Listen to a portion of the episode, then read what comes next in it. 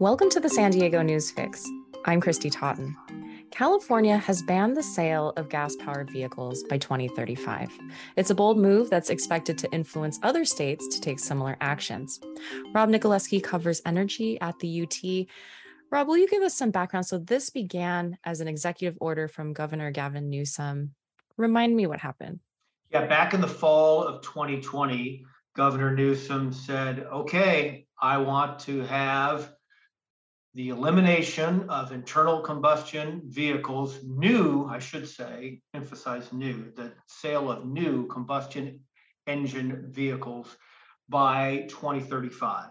And he pretty much left it up to the California Air Resources Board to come up with specifics about how to get that done, et cetera. And this past week was when, or actually Thursdays, when the Air Resources Board put meat on the bones, so to speak, as far as giving specifics on how we're going to get as a state to all zero emission vehicles by 2035. Yes. And so, what are some of the specifics of the plan? Well, uh, starting in model year 2026, uh, 35% of all new vehicles will either be electric or plug-in hybrids or hydrogen fuel cell vehicles. And that number increases by 8% for a few years, then increases by 6% until we get to 100% all zero emission vehicles by 2035. Can you tell me about some of the biggest obstacles? You know, this is admirable, of course, but it does seem like a heavy lift. Yeah, and car makers, they're pretty much on the hook for this. And that was one of the things that I asked the people from the Air Resources Board earlier this week before the vote, because the, the vote was pretty much a, a predetermined thing. We all had a pretty good feeling that the board on Thursday was going to vote for this. So when I talked to the Air Resources Board people earlier this week, I said, how's this going to work? I mean, are you going to go to Rob's car dealership and make sure that I've got enough vehicles and I'm selling enough of these zero emission vehicles? And they explained it to me that this, the onus will not be on dealers. The onus will be on car makers and how they deliver the vehicles to the dealers. So they won't be going to the Air Resources Board, won't be going to individual dealers and making sure that they're doing this. They will be inspecting inventory and checking records that making sure that the inventory that goes to a dealership meets these thresholds each year. So I think that's a very important thing to keep in mind. Does this apply to all kinds of vehicles? I'm thinking specifically of, you know, delivery trucks and, and big rigs and the like.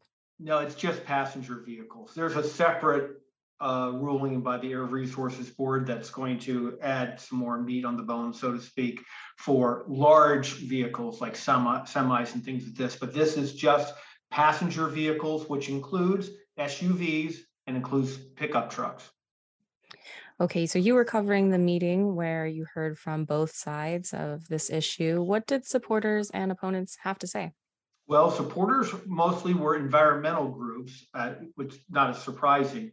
Although a number of the environmental groups actually criticized the Air Resources, Air Resources Board, saying that the targets were not aggressive enough.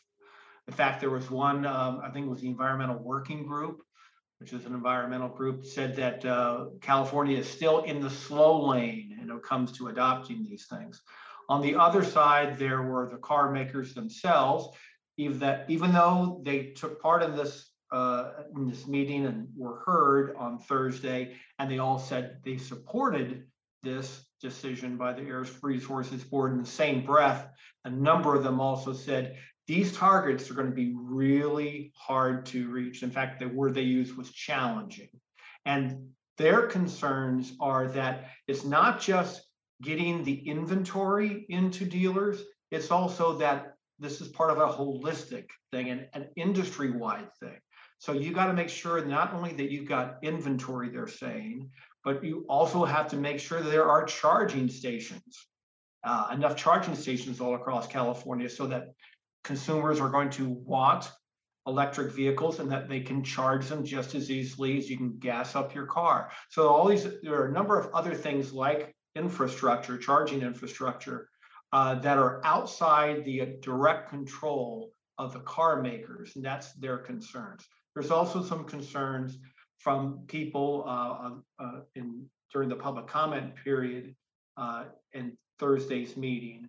There was a gentleman uh, from the Central Valley, uh, a small business owner, who's saying, "You're you, the Air Resources Board, the state, are uh, putting in these new mandates or putting in new rules. I, as a small business people, small business person, this is one more rule that I, I'm going to have to overcome. And there's also concern that lower income people in California won't be able to afford uh, electric vehicles, which are right now more expensive than conventional uh, cars.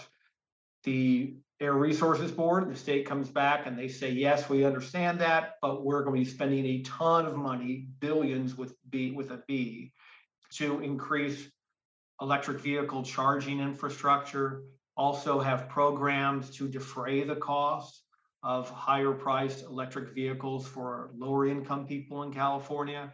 So there's a lot of moving pieces here, and it's going to be very interesting to say the least in the next uh, 13 years or so to see if we can get to that 2035 um, you know uh, goal. And the other interesting thing too is it starts with model year 2026 35% and keep this in mind car makers roll out their model year uh, cars the previous fall so really this this rule really starts in little more than three years, by the fall of 2025, that's when we start seeing the rubber hit the road, so to speak.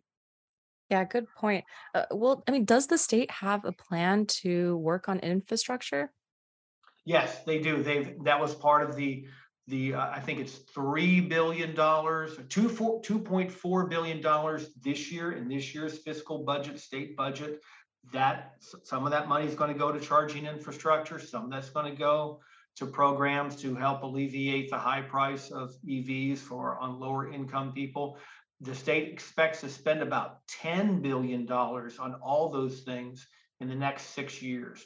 And I would assume that, you know, six years gets us to 2028. So that's still seven years shy of the 100% goal. So I imagine in the following seven years, the state's going to be spending more on that, to say the least. What will happen if car makers can't meet this demand? I mean, could this create a shortage of cars or what will happen? That's a very good question. I'm not sure. I don't think the Air Resources Board has fleshed it out yet as far as what the penalties are going to be. That if, you know, if the car makers, like Toyota, for example, I'm just throwing their name out there, if they said, um, you know, oh, we can't deliver the uh, enough cars or they don't deliver enough cars, those are very interesting questions to see what happens. The other thing to keep in mind too is there's concerns that the that the uh, rare earth minerals that go into the batteries for these electric vehicles, things like cobalt, uh, things like lithium, most of those are mined. Vast majority of those elements are mined outside of the United States. We've had some supply chain problems, especially in the aftermath of the pandemic. So there's real questions about first of all, can those minerals get to an increasing number of electric vehicles in the coming years? And then also, are there enough minerals out there? It's a finite amount. So these are very interesting questions that are going to be posed in the coming years. Uh, supporters of electric vehicles and the car makers are spending a lot of money uh, on uh, uh on taking care of these supply chain issues and finding places to mine these materials and deliver them to uh, the assembly lines. But at this point, I mean, this is, um, we're kind of going in uncharted territory right now. California is leading the way, uh, and we'll see what happens. Well, what will happen to existing gas powered vehicles? Will they need to sunset at some point? And also, what's stopping somebody from crossing state lines to buy a gas powered car if they want? I'll answer the second thing first before I forget it. And that's a very good point. And a couple years ago, when the governor came out with his executive order, I talked to someone from the Air Resources Board, and, I, and I asked them that. I said, well, what's going to stop me, for example, from just going to Arizona and buying a car uh, and taking it to California? And he brought up something that I had not thought of. This person from the Air Resources Board says, well, you still have to register your vehicle where you live. So if you buy your car in Arizona, you're gonna have to register it in California. And I would assume that the California authorities are going to say, sorry, you bought this car in another, you bought this gas powered car in Arizona or Nevada or Oregon or something like that. You can't, uh, you, you can't license it here. You can't register it here. So I guess that will be one enforcement mechanism. And I forgot what your first question was. I'm sorry. Oh, just what will happen to gas powered vehicles? Oh. Will we have to get rid of them at some point? No, they will, the state will not take away your existing gas powered car. So between now and 2035, you can buy, um, I'm sorry. Well, yeah, yeah, up until 2035, you can buy uh, a gas powered car. It would just be in the, the inventory will be smaller. But between now and 2026, for example, you can buy a gas powered car no problem in California. Um, this does not, this rule does not affect the used car market. And that and the other interesting thing that that raises is are people just going to hang on to their gas powered car a lot longer? Um, because either because they like it or because they don't want to have the expense or they're still leery about electric vehicles that's another big question that's going to come up is that and that's another you know presumption that the, the, state's making is that i think the average the average car owner hangs onto their car for about 10 years.